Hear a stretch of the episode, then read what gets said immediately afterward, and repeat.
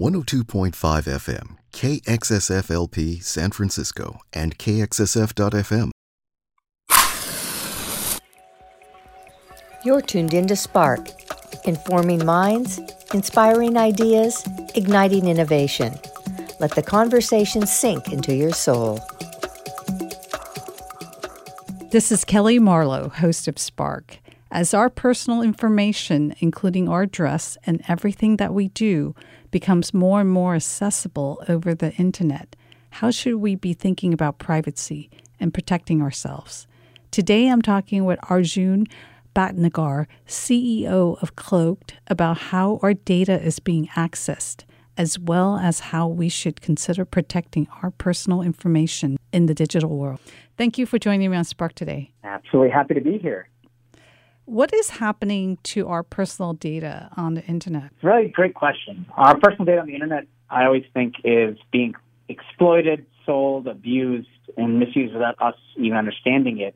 But more importantly, what we've learned right away is that breaches and things that, that have happened recently on the internet with security threats and everything have revealed that our information isn't safe. Companies are using information left and right.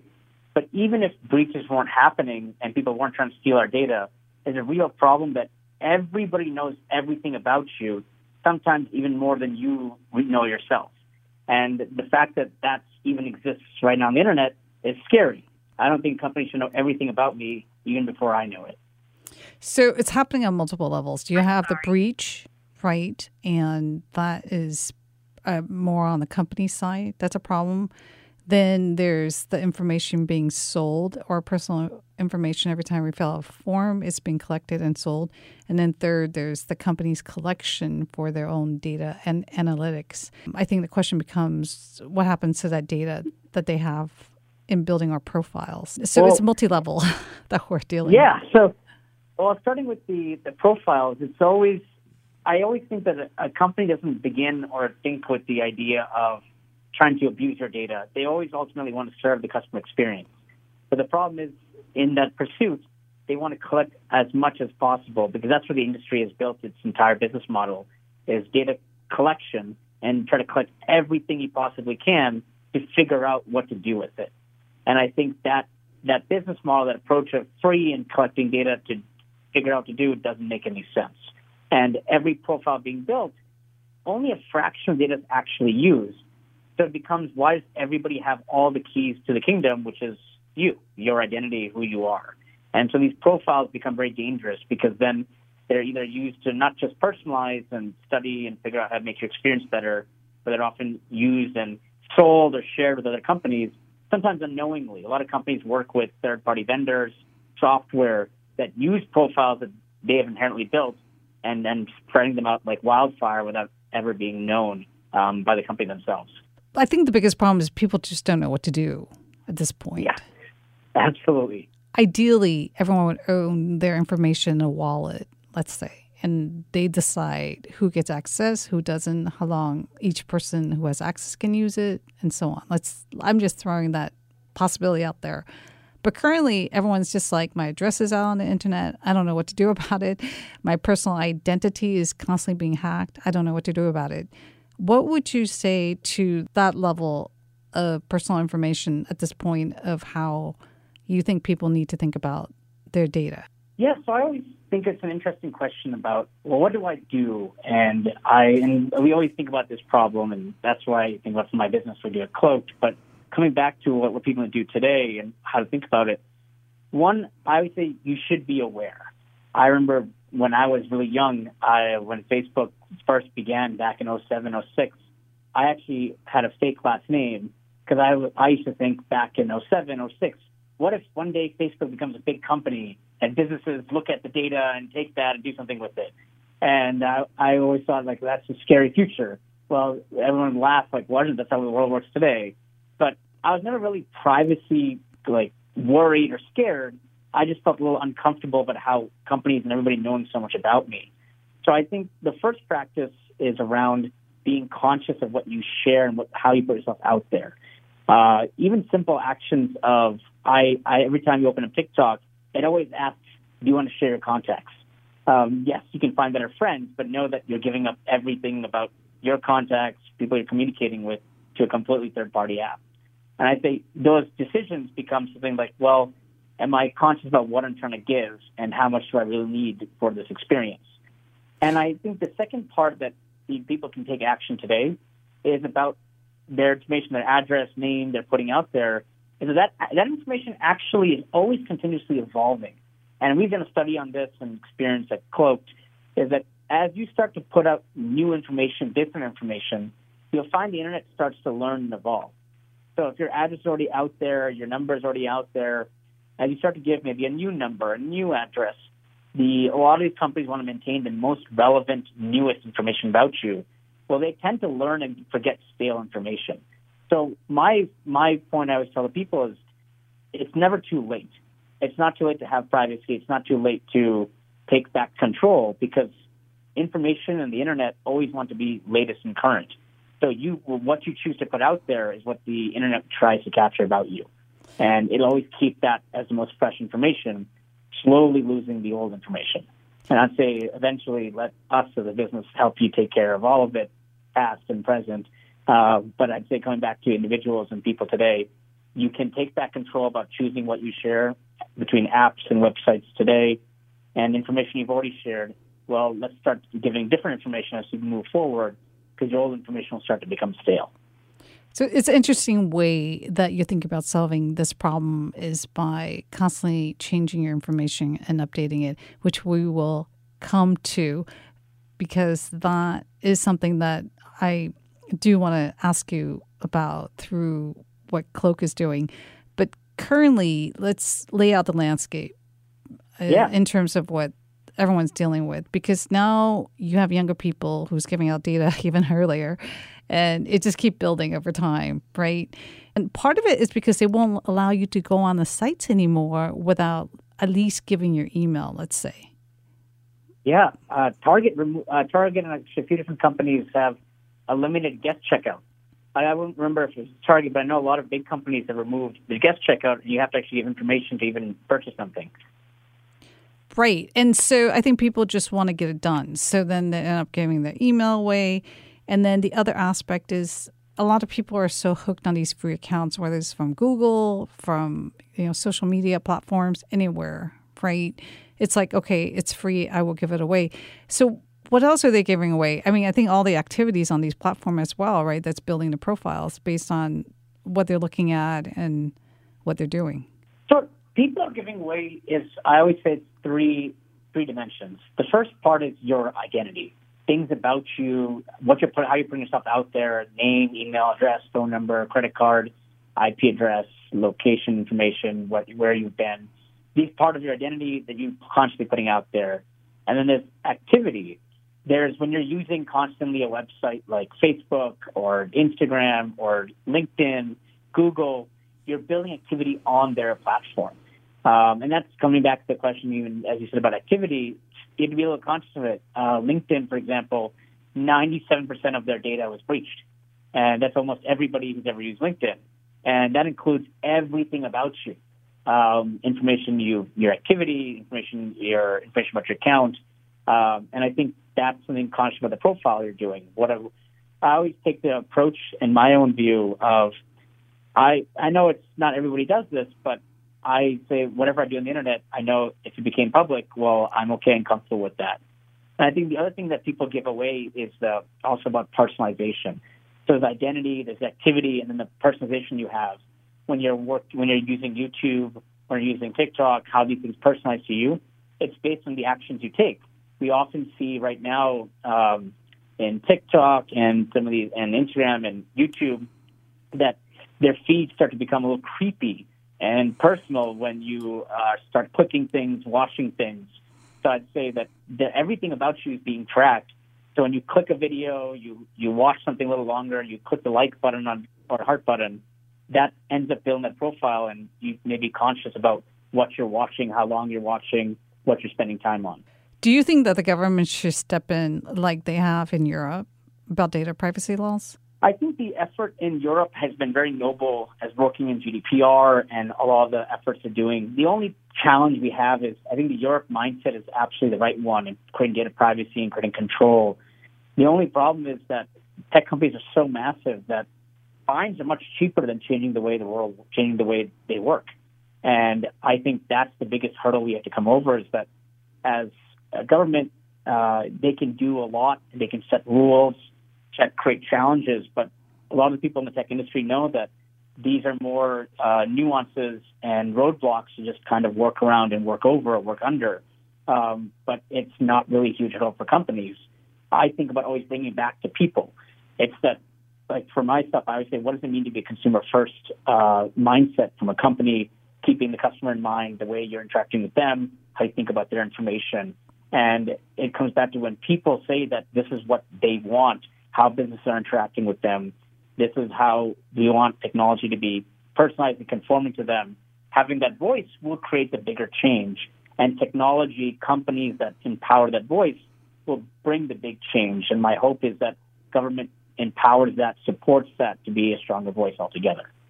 Do you think that can happen as it has for sustainability, where a lot of companies are now saying our mission is tied to social impact, social purpose, and people are willing to pay more for that. Do you think it can happen with privacy as a benefit?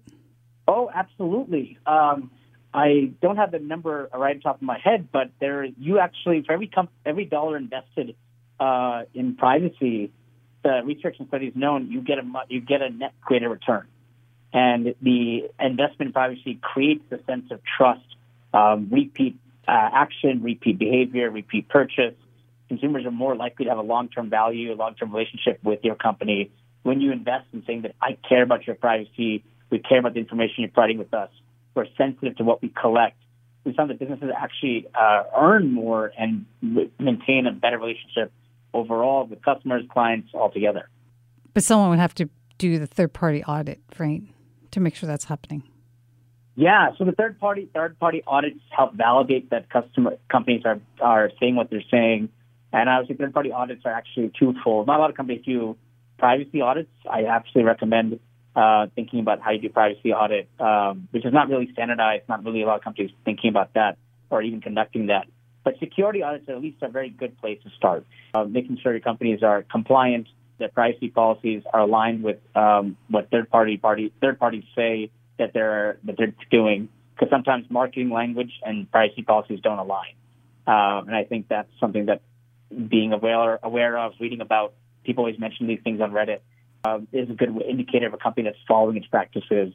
That the privacy policy usually tends to not lie because they want to make sure they're legally covered, and marketing language tends to be different.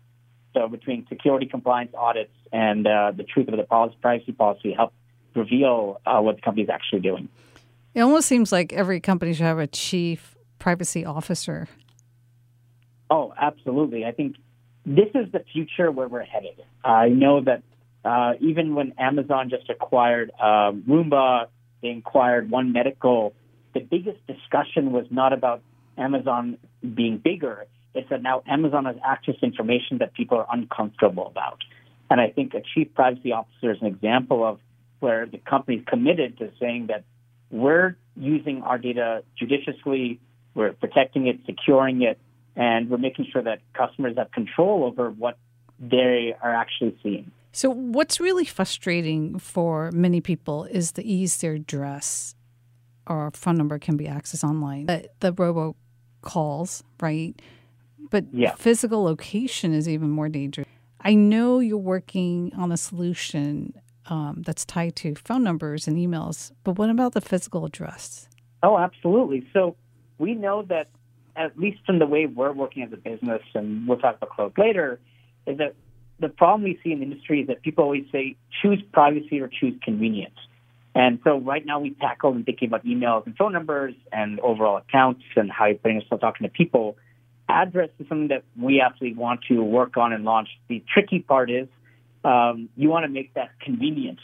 Uh, I know a lot of our users talk about, uh, hey, we'd love to cloak our address and then we when we hear them and we want to work on a solution, well, nobody wants to receive things slower. So when you start to make a solution that you have to figure out when to use, people tend to not use it. So we want to make an integrated solution that works with the right partners, right agencies. You can use an address and things don't slow down, but you can be protected and we say cloaked in every transaction, every interaction you do anywhere. Well, I think what's annoying is that the head of these tech companies are able to hide their, hide their address, but everybody else is exposed. It's like, what is Yeah. wrong with this picture? It's like, why is it that you can't find the address of the people who run Google, but yet your address is on the internet? Yes, that's the the big irony. I um, it it's a funny thing of where who has access to what information and who has the power to remove information. Uh, the one thing that's good though, something that we want to work on is that you have the ability to request to and force companies to delete information. The only problem is that when you when you give your information anywhere again, it all pollutes all back to the same sources. So that's where it's an ever growing challenge to to keep up. So backing up, I think that's the other problem, right? You can't really, or they make it so hard for you to say to various companies that I want you to delete my address. Then there are sites who will say, well, you have to show us that there's a legal, you know, you're police officer or legal enforcement agency, you know, something tied to where you have to show some kind of proof that then they will remove your address, which then makes it so hard for most people to have it removed. Absolutely. We think that's why with addresses, we're going we're taking our time to find the right approach because there's a lot of hacky ways to do this, and we've seen competitors do things like that. But we know that you you end up back at square one uh, when you try to do this. So between sharing an address that can actually properly used for either identification, identification, shipping, um, or or just a random website you're signing up for, um, and not having to be shared your real information has to be the way you think about it, not just making a fake address or things like a, a forwarding address that you actually don't want to use. Because the moment you put your real information again, it's all back everywhere all at once. So it sounds like maybe that's something that the government may need to step in and just say, you know, addresses can't be published unless the Absolutely. it's been yeah, there's uh, permission, clear permission to, and I I don't see how one can get around that. Um, but since we've been referencing what you're doing through your company Cloaked, let's start off with the fact that my understanding is you're helping people with this privacy issue by thinking about how the search engines or the internet is constantly having to update with new information about everybody and everything. So if you keep generating phone numbers and email addresses for, let's say, every transaction, then it's less likely that there's one that sticks and is going to be tracked back to you. That's correct, right? Yeah, so uh, you got exactly right. We're generating information so that it's not just the search engine. Um, it's really about putting you in control of your identity and your data. Um, and that's exactly it's the search engine. It's the people you talk to in real life. It's the accounts you sign up for, the purchases you make online or in person, wherever you're going. You're putting information out there, and it's about being your information can't be necessarily tracked, but also it's a fact of making every relationship personal. I think one dimension that people always miss about privacy is that it's one part about not putting yourselves out there. The other part is about control and having a better relationship, understanding of the parties you're working with. If I make a unique email, phone number for Amazon, now the information, the contacts, everything I know is localized to that relationship. So that's the way we think about cloaked is it's about control.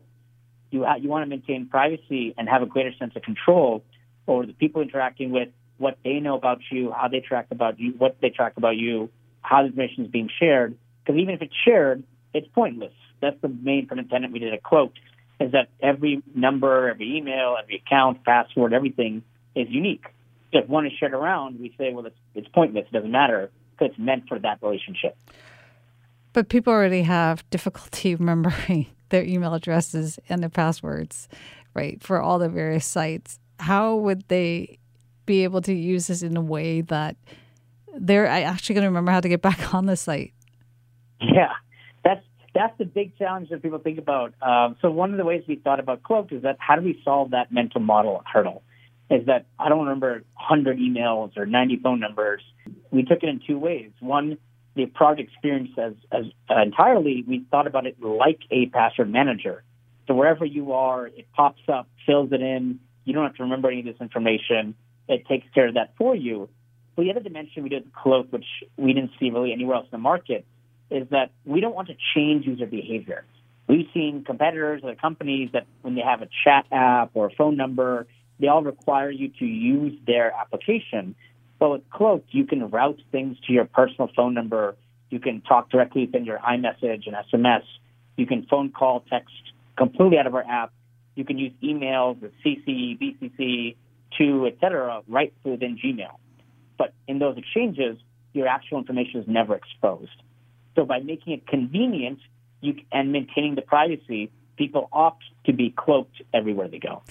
Oh, so it would be like, for example, it's similar to Google Voice where you're calling this number, but it's not really your number. It's just through Google Voice, let's say. Or the thing is, when you hit reply on the email aspect, where is it coming from? Is it coming from, does it know to, do you have to go back to that original email address and send it from there? Yeah. So if you um, choose an cloaked, um, you can use your native Gmail, a bunch of bunch of email addresses. If you've added all your real personal email addresses in Cloak, then you can reply from anywhere, uh, and Cloak will match that original email to your account, and then re, uh, relay that or pass that through to whoever you're trying to talk to. So yeah. the idea is that you've added your verified email addresses, and these are the email addresses that are allowed to talk to that Cloak email. And the idea is that there's many cloaked emails for all the accounts and websites. The, but if you're using your Gmail, it all populates the same way. But in Cloaked, we also give you that choice. You can choose to use Cloaked from your native email clients, or you can also just use Cloaked by itself. So it's one centralized view of all the email boxes then? Absolutely. That's exactly exact thinking uh, with all these different email addresses. And then where when you respond back to all the individual emails, you'll know exactly which box it came came from. And then yes. and then you'll just then respond back via that email address. And then the phone number, does it generate multiple phone numbers or just one that layers on top of your personal? Yeah, so we took the completely different approach than Google Voice uh, was that we have many numbers. Like we've had users that have 200, 300 numbers. But the idea is that each of these numbers are tied to a relationship, whether it's a website, a company, or even a person you're talking to or a group of people you're talking to. So that way, when they when the text when calls route, they route to your real number, and you can pick it up, answer, but your number will never be exposed in either the call or the text um, flowing through. But is this sustainable if you're generating numbers constantly? Yeah, so there's um, we do some interesting things uh, in cloaked under the hood. Uh, is the fact that these numbers are this is actually really helpful from a privacy perspective. It's a little complex to explain, but we these numbers are tied to both ends. So the fact is, you have your personal cell phone, whether it be an Android or iPhone, and uh, or whatever phone number, uh, it's tied to that. And uh, now whoever you're trying to talk to is in the other end of the tunnel. So Cloak is the cloaked router is able to match both ends of the tunnel when either party talks to that number, and we can do that for num- uh, websites and companies and people. So it matches over the tunnel, and then the other dimension is that to make it a little harder, is a little bit more complicated, is that for privacy purposes, we know that a single number is what a lot of companies can use to join data. A lot of companies are building and moving away from cookie aggregation, cookie tracking, because a phone number is all they need to figure out who you are. Because that's you give that everywhere, and it's very easy to join so much data about you with just a single phone number. So what we do is that not only do we match parties in both ends, we make it a little harder to track you because if I gave a number to Target and you gave a number, to example, for Walmart, our router can connect. Uh, you might get the same number on your Walmart connection that I had in my Target connection our router is able to connect the two and match who the right party is going to. But now, if this number is sold or breached, it's very difficult to figure out who is this number. Is it Arjun? Is it this person? And it's very hard to figure that out. Is your solution live and ready? Yeah, yeah. Right now we're in beta. Uh, it's private beta, but we're pulling people off the wait list every day. And in the first half of this year, and this year, we're looking to go to market and get out of beta. For people who are interested in finding out more, where do they go? they can go to cloaked.app, and if you join the waitlist, um, every day we're pulling people off that waitlist. But cloaked.app is where you can go to sign up and get started. Well, thank you for sharing your expertise and cloak solution on Spark today. Absolutely. I really appreciate the time and glad we got a chance to talk about privacy.